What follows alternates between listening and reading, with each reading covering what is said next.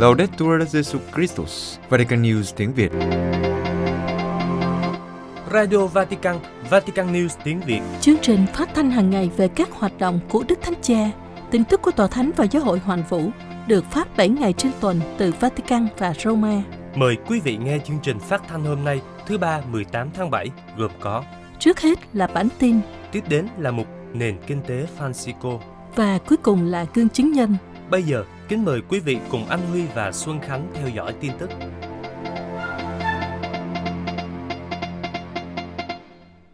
Đức Thánh Cha khích lệ các bạn trẻ sống hết mình cho Đại hội Giới Trẻ Thế Giới sắp tới. Vatican, sáng Chủ nhật ngày 17 tháng 7, trong buổi gặp gỡ một nhóm người trẻ Argentina đang trên đường đến Bồ Đào Nha tham dự Đại hội Giới Trẻ Thế Giới, Đức Thánh Cha nhấn mạnh việc ra đi gặp gỡ tất cả mọi người không loại trừ ai và mời gọi các bạn trẻ sống hết mình cho sự kiện sắp tới tại Lisbon. Nhắc lại chủ đề của Đại hội Giới Trẻ Thế Giới, Đức Maria trỗi dậy và mau mắn lên đường. Đức Thánh Cha nói với khoảng 40 bạn trẻ của Tổng giáo phận Cordoba ở Argentina rằng họ cũng giống như Đức Mẹ đã trỗi dậy để lại phía sau gia đình những tiện nghi và mau mắn lên đường gặp gỡ người khác. So sánh Đại hội Giới Trẻ Thế Giới với một trận World Cup, đặc biệt một trận đấu giao hữu nơi không có người chiến thắng hoặc thua cuộc nhưng tất cả chúng ta đều chiến thắng. Đức Thánh Cha nhấn mạnh rằng khi chúng ta bước ra khỏi chính mình và gặp gỡ người khác là chúng ta trao ban những gì mình có và mở lòng đón nhận những gì người khác trao lại. Theo Đức Thánh Cha, khi làm như thế, tất cả chúng ta đều chiến thắng và chúng ta có thể cùng nhau nâng cúp tình huynh đệ. Đức Thánh Cha tiếp tục mời gọi các bạn trẻ theo mẫu gương của nhiều Kitô hữu, những người đã theo Chúa Giêsu cho đến cùng. Ngài nói, những mẫu gương này dạy chúng ta rằng với đội của Chúa Kitô, trận đấu sẽ diễn ra cho đến phút cuối. Chúng ta không được để cho mình bị phân tâm, trái lại phải tỉnh táo và chơi như một đội. Đức Thánh Cha khích lệ các bạn trẻ sống hết mình cho sự kiện lớn này vì đó sẽ là cơ hội cho mọi người được trở nên phong phú qua những cuộc gặp gỡ các nền văn hóa, những trải nghiệm, biểu hiện đức tin khác nhau. Ngài nói thêm, trên hết các con sẽ có thể cảm nghiệm trọn vẹn niềm khao khát của Chúa Giêsu. Chúng ta làm một để thế giới có thể tin. Đây là điều cần thiết để làm chứng niềm vui tin mừng cho nhiều người trẻ không tìm thấy ý nghĩa của cuộc sống hoặc những người đã đánh mất con đường phía trước. Đức Thánh Cha kết thúc với lời cầu chúc các bạn trẻ chơi một trận đấu hay và hẹn gặp họ tại Lisbon. Đức Hồng Y Parolin cho biết, Đức Thánh Cha bổ nhiệm giám mục Thượng Hải vì thiện ích của giáo phận và để đối thoại. Vatican trong một cuộc phỏng vấn với truyền thông Vatican, Đức Hồng Y Pietro Parolin, quốc vụ khanh tòa thánh, giải thích lý do Đức Thánh Cha bổ nhiệm Đức cha Giuse Thẩm Bân làm giám mục giáo phận Thượng Hải là vì thiện ích của giáo phận và để đối thoại. Ngày 4 tháng 4 năm nay, nhà nước Trung Quốc đã chuyển Đức cha Giuse Thẩm Bân giám mục giáo phận Hải Môn đến giáo phận Thượng Hải. Tòa Thánh chỉ được thông báo về quyết định thuyên chuyển giám mục của chính quyền Trung Quốc vài ngày trước đó. Với việc làm này, chính quyền Trung Quốc đã không thực hiện đúng hiệp định tạm thời giữa Tòa Thánh và Trung Quốc về việc bổ nhiệm giám mục đã được gia hạn ngày 22 tháng 10 năm 2022. Sáng ngày 15 tháng 7 vừa qua, Đức Thánh Cha chính thức bổ nhiệm Đức cha Giuse Thẩm Bân làm giám mục giáo phận Thượng Hải. Trong cuộc phỏng vấn được công bố cùng ngày này, Đức Hồng Y Parolin bắt đầu từ sự việc Đức cha Giuse được chính quyền Trung Quốc chuyển từ giáo phận Hải Môn đến Thượng Hải và sự việc chỉ được thông báo cho Tòa Thánh nhưng không bàn hỏi với Tòa Thánh như thỏa thuận đã quy định. Hơn nữa, chỉ một tháng sau khi thỏa thuận được gia hạn vào tháng 10 năm 2022, Bắc Kinh đã bổ nhiệm Đức cha Do An Bành Vệ Chiếu làm giám mục phụ tá giáo phận Giang Tây, một giáo phận không được Tòa Thánh công nhận.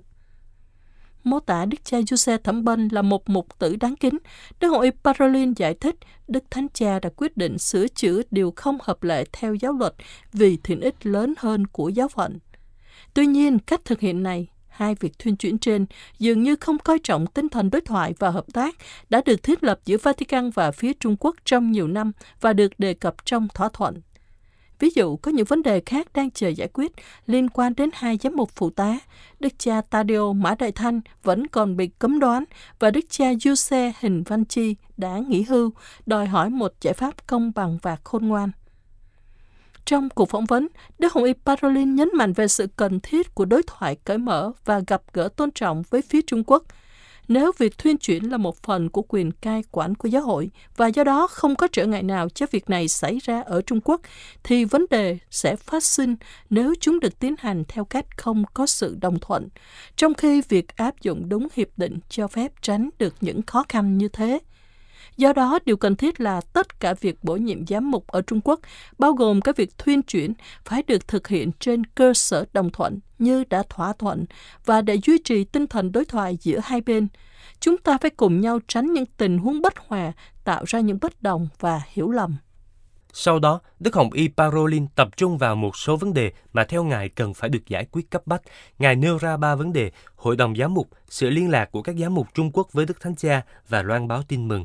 Ngài nhấn mạnh, việc thành lập một hội đồng giám mục sẽ giúp thực hiện mong muốn của tòa thánh để thấy sự phát triển trách nhiệm của các giám mục trong việc lãnh đạo giáo hội ở Trung Quốc. Và trong bối cảnh này, cần có sự liên lạc thường xuyên của các giám mục Trung Quốc với giám mục Roma, điều không thể thiếu để hiệp thông hiệu quả. Biết rằng tất cả những điều này thuộc về cơ cấu và giáo huấn của Hội Thánh Công giáo, điều mà chính quyền Trung Quốc luôn nói rằng họ không muốn thay đổi.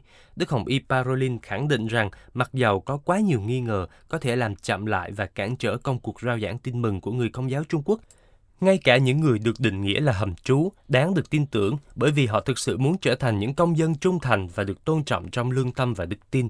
Do đó, cần phải vượt qua sự ngờ vực đối với công giáo, vốn không phải là một tôn giáo bị coi là xa lạ, chứ đừng nói đến việc đi ngược lại với nền văn hóa của dân tộc vĩ đại đó.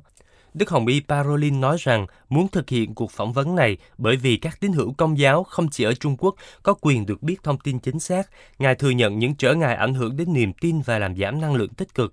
Tuy nhiên, đối với Ngài, những lý do để đối thoại còn mạnh mẽ hơn và để giúp cuộc đối thoại giữa hai bên trôi chảy và hiệu quả hơn, Đức Hồng Y Parolin đề nghị mở một văn phòng liên lạc ổn định của Tòa Thánh tại Trung Quốc.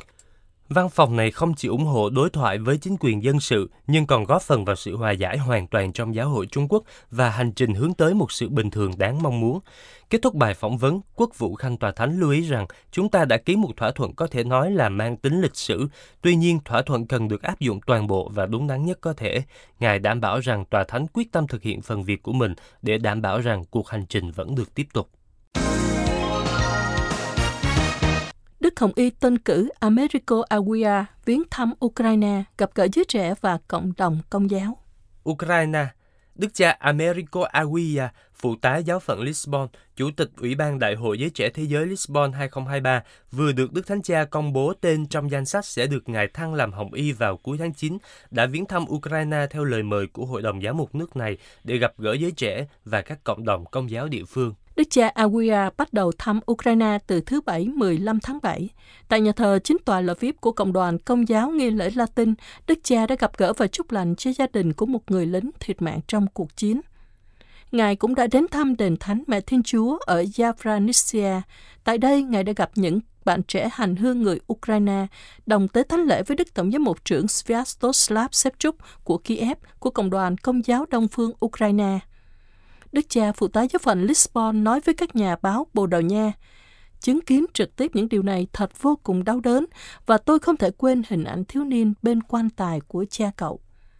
Đức cha chia sẻ, tôi nói với họ rằng tôi đến từ Bồ Đào Nha, tôi mang theo sứ điệp của Đức Mẹ Fatima mà họ có lòng sùng kính đặc biệt và ở đó Đức Giáo Hoàng nói rằng chúng ta có một người mẹ và chúng ta đang ở đây tại đền thánh Đức Mẹ và chúng ta xin mẹ điều tương tự.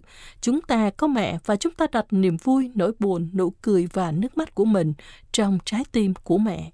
Khi được đặt câu hỏi về việc quy tụ các bạn trẻ Nga và Ukraine lại với nhau trong một khoảnh khắc mang tính biểu tượng tại Đại hội Giới Trẻ Thế giới Lisbon diễn ra từ ngày 1 đến 6 tháng 8 tới đây, Đức cha Aguia nói rằng ý tưởng thật tuyệt vời nhưng còn quá sớm để thực hiện điều này. Đức cha cũng chia sẻ về mối quan tâm của Đức Thánh Cha đối với tất cả những người không thể tham dự đại hội ở Lisbon vì lý do kinh tế, xã hội, ý thức hệ, tự do tôn giáo. Ngài nói, tôi đích thân đến đây để nói với họ điều đó và để làm chứng cho họ rằng họ không đến đó, nhưng chúng tôi đến đây và chúng tôi lưu giữ họ trong trái tim mình. Trong trái tim không có khoảng cách. Đức Hồng Y Sako quyết định rời Baghdad để phản đối quyết định của Tổng thống Iraq.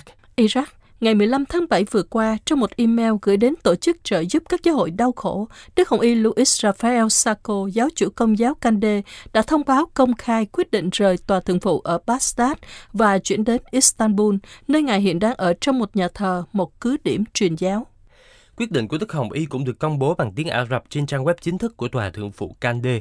Đây là một quyết định vô cùng quan trọng của Đức Hồng Y Sako, phản ứng lại tất cả các biến cố nghiêm trọng và với chiến dịch cố ý và hạ nhục chống lại Ngài trong những ngày gần đây. Ngài nói rằng quyết định của Tổng thống rút lại sắc lệnh đối với tôi, một điều chưa từng có tiền lệ trong lịch sử Iraq. Tổng thống Abdul Latif Rashid đã chọn hủy bỏ sắc lệnh 147 được ký bởi người tiền nhiệm Yalan Talabani, người đã công nhận Đức Hồng Isako là thượng phụ và lãnh đạo của giáo hội công giáo Kande và do đó chịu trách nhiệm về tài sản của giáo hội. Biện minh cho quyết định của mình, Tổng thống Rashid cho rằng việc công nhận của người tiền nhiệm Jalan Talabani thiếu nền tảng hiến pháp và pháp lý. Ông nói việc rút lại không ảnh hưởng đến địa vị tôn giáo hay pháp lý của Thượng phụ Sako. Tuy nhiên, theo Đức Thượng phụ Sako, hành động của Tổng thống là một hành động chống lại cộng đồng Kitô giáo, vốn đã chịu rất nhiều đau khổ. Ngài ám chỉ những gì đã xảy ra sau bạo lực do các chiến binh thánh chiến của nhà nước Hồi giáo tự phong gây ra trong những năm gần đây, đặc biệt ở vùng bình nguyên Ninive. Cũng vì lý do này, Đức Hồng Y xác định quyết định này là một mối nguy hiểm tiềm ẩn chưa từng có đối với cộng đồng Kitô giáo Iraq. Hôm thứ Hai 10 tháng 7, Đức Hồng Y Sako đã viết thư cho Tổng thống kêu gọi thay đổi quyết định của ông, nếu không Ngài sẽ đệ đơn kiện. Cuộc tranh cãi chỉ là chương mới nhất trong một loạt các cuộc tấn công chống lại Đức Hồng Y Thượng phụ Sako, nhân vật có thẩm quyền và được kính trọng nhất của giáo hội Kande ở Iraq.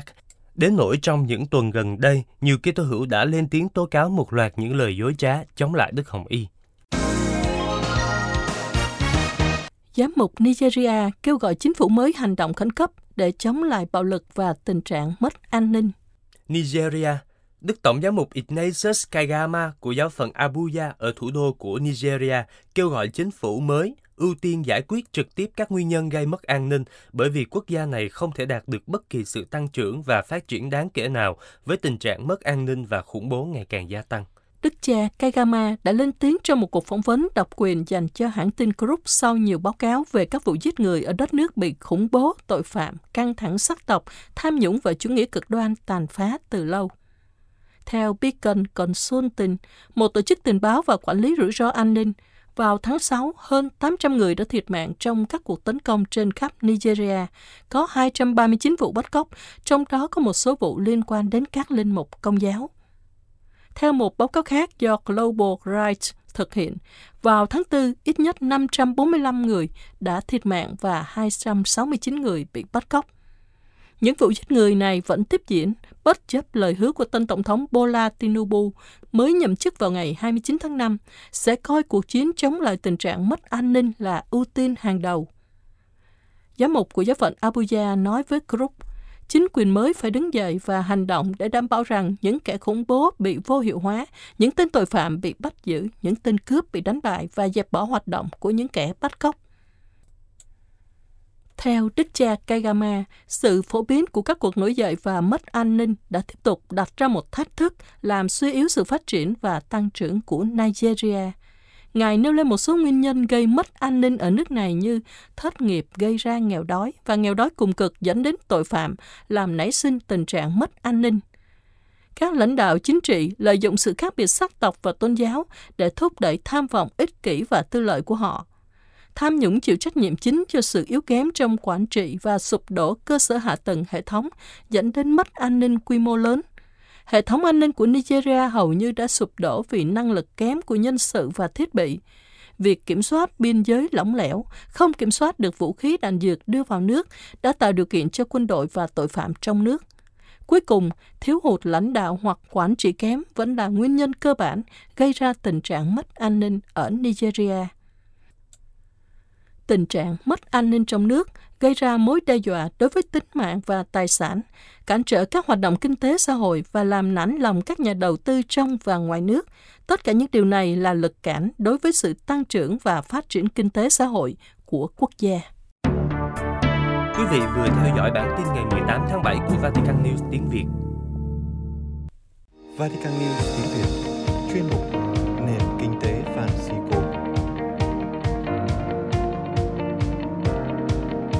Câu chuyện của một nữ công nhân may mặc.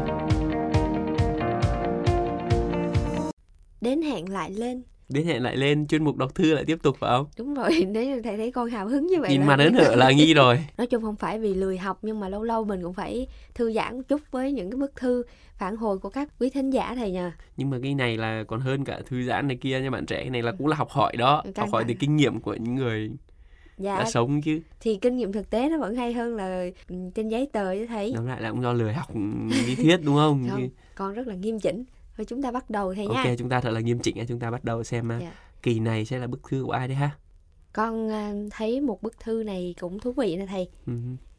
bức thư của một cô tên là Minh Sương là công nhân may mặc À. mời Đây. thầy con mời thầy Kính chào quý cha, quý thầy, quý sơ bên Vatican. Email này là email của cháu gái của con chứ con không biết xài email. à, con nhờ cháu gửi hộ tại con không biết gửi email. ừ, cho nên là thầy phải cảm ơn cái bạn cháu của cái cô này nữa À, chắc cô cũng lớn tuổi ha, dạ cho nên là chắc là không có dùng email đó. Dạ. Con là thính giả trung thành của đài gần 20 năm qua. wow À, mỗi tối con đều nghe đài trước khi đi ngủ. Chắc bạn trẻ đọc tiếp đi ha. Dạ, à, cô nói là từ ngày có chuyên mục nền kinh tế Francisco, con cũng nghe và cũng không hiểu gì mấy. Thì Đúng đúng rồi. cái này đúng cái này chung Dạ. cũng khó. à, con cũng khó phải khăn. thừa nhận điều đó thầy ạ. Ừ. Nhưng mà biết là Đức Giáo Hoàng và các vị vẫn luôn quan tâm đến người nghèo. Ừ. À, lời thầy này cô nói là năm nay con đã 54 tuổi và làm việc trong công ty may mặc ở Tân Phú đến nay đã 20 năm rồi. Ừ, nha. À, đến lúc này cô mới giới thiệu tên của cô là Minh Sương. Cô Minh Sương nói là mấy nay công ty của con sa thải công nhân nhiều lắm. Lúc trước dịch là gần 7.000 công nhân làm việc mà giờ chỉ còn hơn có 4.000 thôi.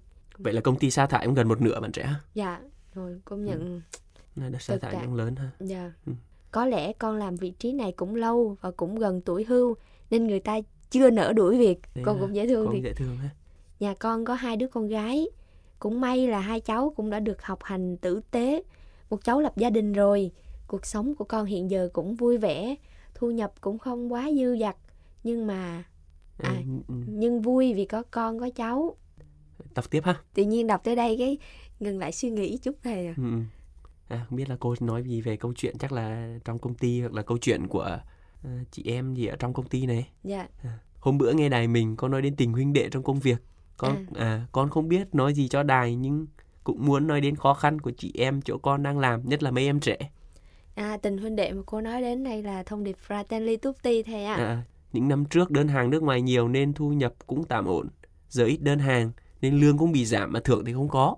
Tội nghiệp cho các công nhân Ừ, quá. ừ, đúng ha. Vật giá thì giờ cái gì cũng tăng.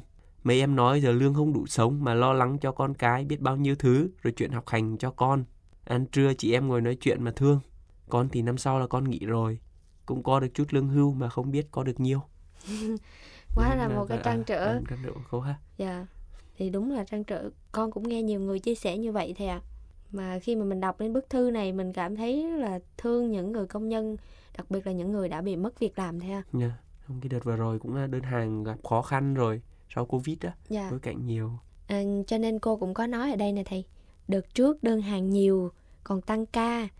Còn giờ đơn hàng ít nên không tăng ca được luôn. Ừ, Cho nên giờ gọi là thiếu vừa thiếu công việc để làm mà thầy ạ. nha. Con thấy tình huynh đệ mà Đức Giáo Hoàng nói rất hay. Nhưng mà ở đây á, chúng con không biết phải làm thế nào hết. Ừ, ừ. Ở đây mọi thứ đều tăng giá mà lương thì không tăng. Nên là một cái thực tế rất là Dạ, có nghĩa là cô cô đang muốn có những có điều gì đó để giúp đỡ những người đồng nghiệp của mình á Dạ, nhưng mà dạ. không biết phải làm sao thì Dạ. à, lực bất tòng tâm. À, không biết là à, tiếp theo cô kể chúng ta câu chuyện của cô thế nào ha.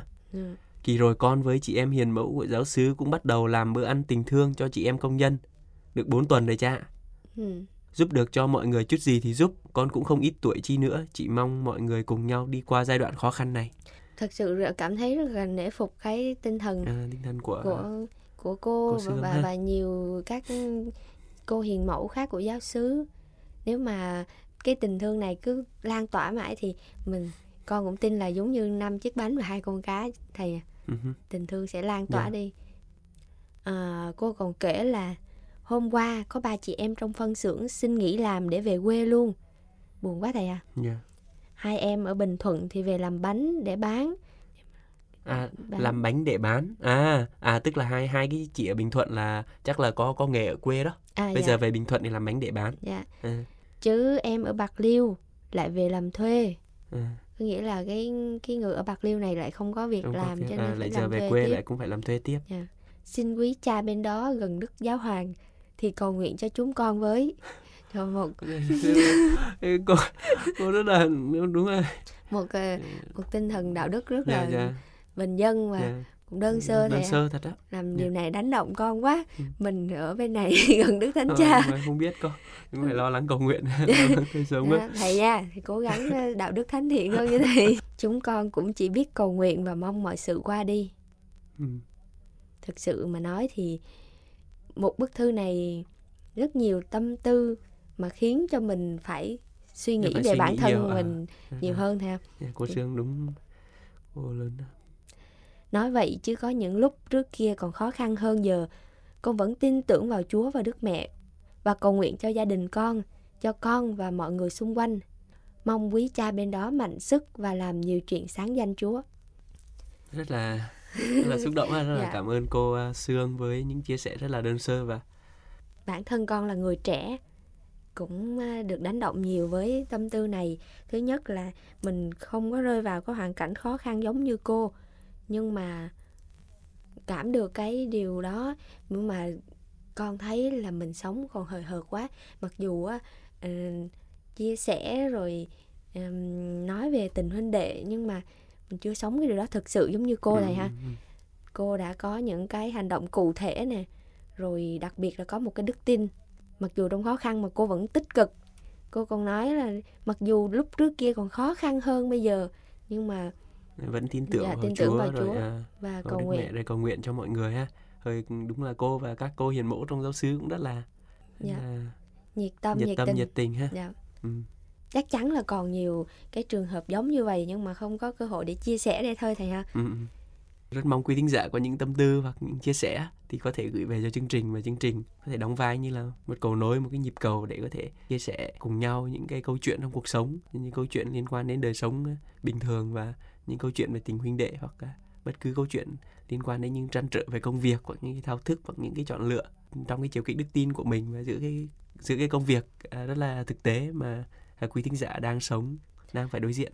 Ừm, con nghĩ là nhờ những cái chia sẻ này á mặc dù là rất là nhỏ bé nhưng mà nó lan đi những cái thông điệp cho những người nghe thầy ha. Hứ. và những người nghe cũng được tác động như ngay cả bản thân con á sẽ ừm, góp được cái gì đó một chút ít cho cuộc sống này qua việc mình giúp đỡ nâng đỡ nhau. Như việc của cô Sương làm á kinh tế tiền lương không tăng nhưng mà tình huynh đệ tăng lên thì sẽ giải quyết được nhiều việc thầy ạ. Một cách nào đó cái thông điệp Fratelli Tutti nó nó rất là gần gũi ha. Dạ. Qua cách sống của cô Sương và à, các à, chị em ở trong công ty trong phân xưởng của cô ha. Dạ.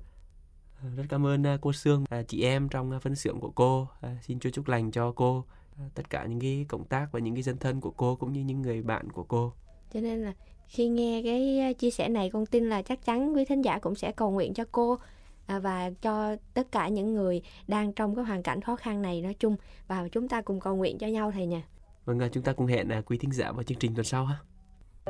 Chuyên mục Nền Kinh tế Francisco mong muốn là không gian gặp gỡ, trao đổi về một nền kinh tế mới, một nền kinh tế tôn trọng sự sống, yêu mến con người và môi sinh. các bạn có thể cộng tác bằng cách gửi những câu hỏi thắc mắc trăn trở hoặc chia sẻ góp ý cho chương trình qua email. Nền kinh tế francisco a gmail com hoặc nhắn tin cho chúng mình qua trang facebook Vatican News tiếng Việt hoặc để lại dòng comment trên YouTube nhé. Hẹn gặp lại các bạn vào thứ ba tuần tới. Xin chào và hẹn gặp lại. Vatican News tiếng Việt Chuyên mục Gương chứng nhân Hiệp hội Kim và sự hỗ trợ dành cho Phi Châu. Ngày 25 tháng 5, Phi Châu kỷ niệm ngày Liên minh Phi Châu được thành lập. Cũng là ngày lục địa được độc lập. Trong những ngày quan trọng này, nhiều nhân vật, tổ chức, hiệp hội được nhắc đến với những góp phần mỗi ngày giúp lục địa vẫn còn nhiều người nghèo đói và chiến tranh từng bước phát triển. Hiệp hội Kim là một trong số các tổ chức được nói đến. Hiệp hội Kim có trụ sở ở Roma, ra đời trong năm 1997. Sau một trải nghiệm giúp người nghèo ở Albania, nơi nội chiến tàn phá đất nước.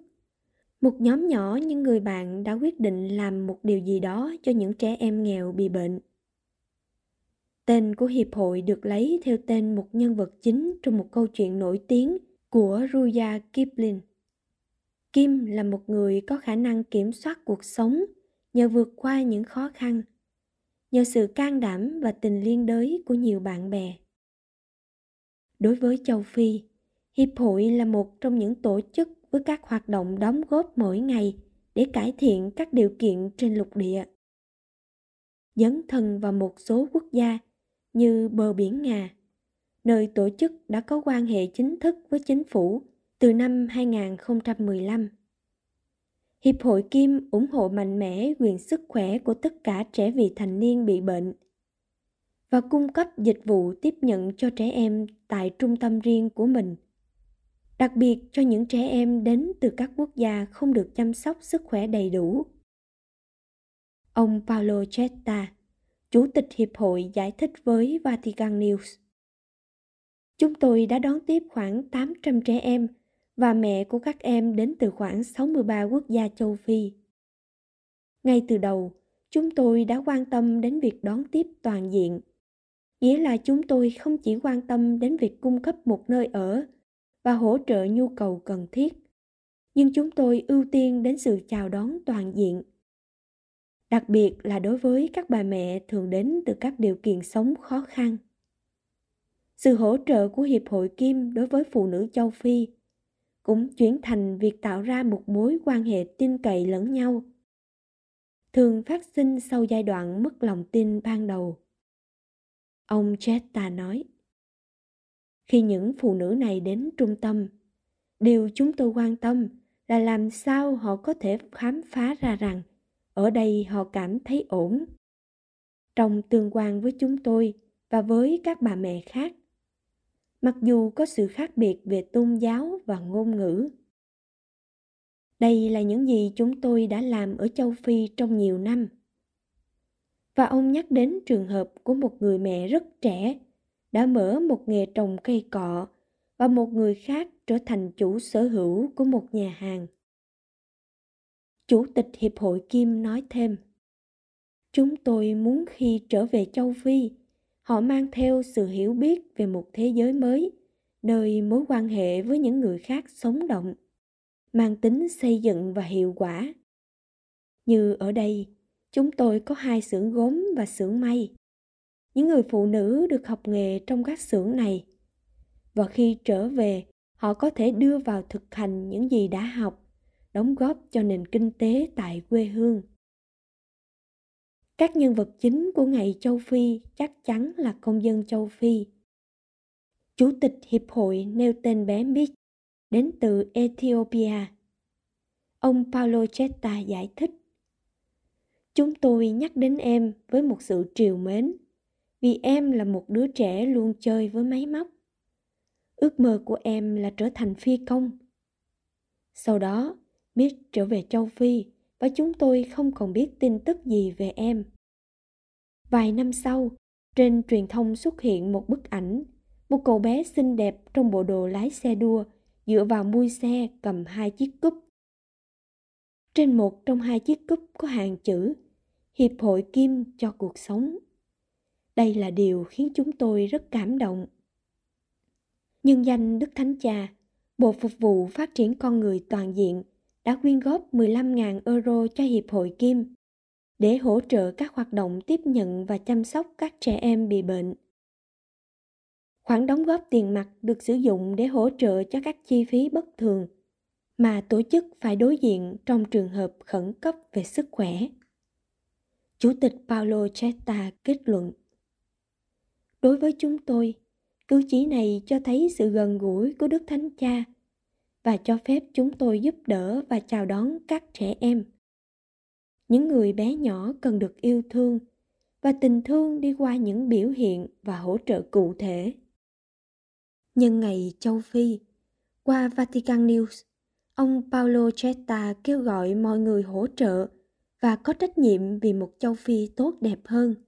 Ông nói, sự hỗ trợ tốt nhất mà chúng tôi có thể cung cấp là sự đóng góp liên tục, giúp đỡ, biết đến và quyên góp cho các tổ chức phi lợi nhuận là lựa chọn khôn ngoan nhất. Chúng tôi không lo sợ ngày mai, bận tâm thì có, bởi vì chúng tôi biết khó khăn cần phải vượt qua. Các nghĩa cử có thể lớn hoặc nhỏ, hay nhiều hình thức khác nhau. Điều quan trọng là có những thực tế như chúng tôi đã được khám phá và hỗ trợ.